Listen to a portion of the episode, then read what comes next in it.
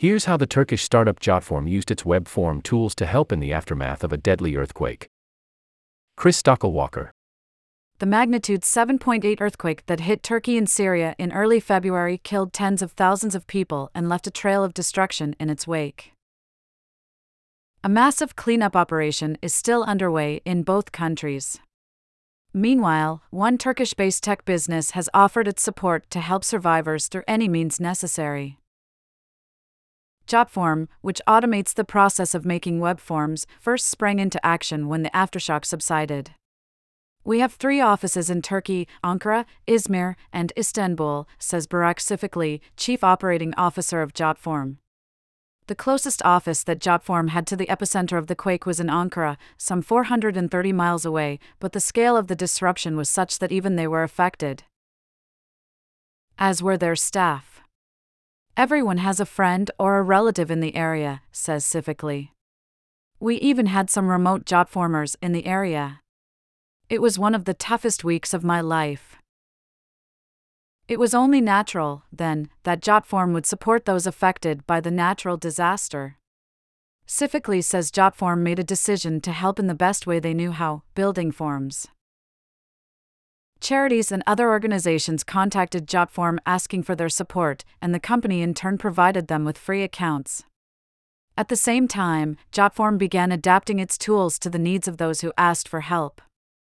Jotform began analyzing how organizations were using the platform, then adapting the product. What's more, the company set up a hack week for staff, which started four days after the tremor. We tried to implement new features and add ons to our platform, Sifikli says. By the end of that week, some features were released to the user base, and others have become minimum viable products. Among the new features that came out the Hack Week was a tool deployed by a large real estate platform in Turkey, which collected information about who had been displaced by the earthquake and their needs for new accommodation.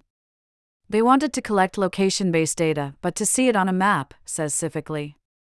Filtering features were added so survivors of the earthquake could look at potential housing options after their homes had been destroyed.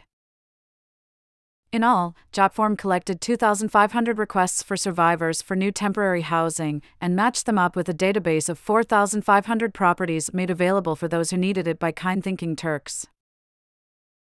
Another organization, a major payments gateway within Turkey, also came calling at Jotform's door the company integrated Jotform's tools to more easily accept donations to help those affected by the earthquake.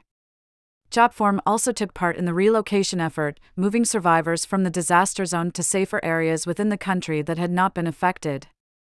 One online agency buying bus tickets for those who needed evacuation from disaster areas used Jotform, with 15,000 requests being brokered through the easy to use forms. It's about simple solutions for simple use cases, says Sifikli and 16,000 volunteers looking to help with the rescue and cleanup efforts entered their information into Jotform's online forms to offer their services to the authorities. The unexpected additional requirements on the system didn't put much strain on Jotform's servers. The company has 20 million users around the world, the majority of whom are in the US. We were already used to those kinds of loads before, says Sifikli. Beyond the minimal strain on servers, Sifikli is confident Jotform has helped make a tangible impact on Turkey's attempts to deal with the earthquake and its brutal aftermath. Building cities will take time, and building infrastructure again will take time, says Sifikli.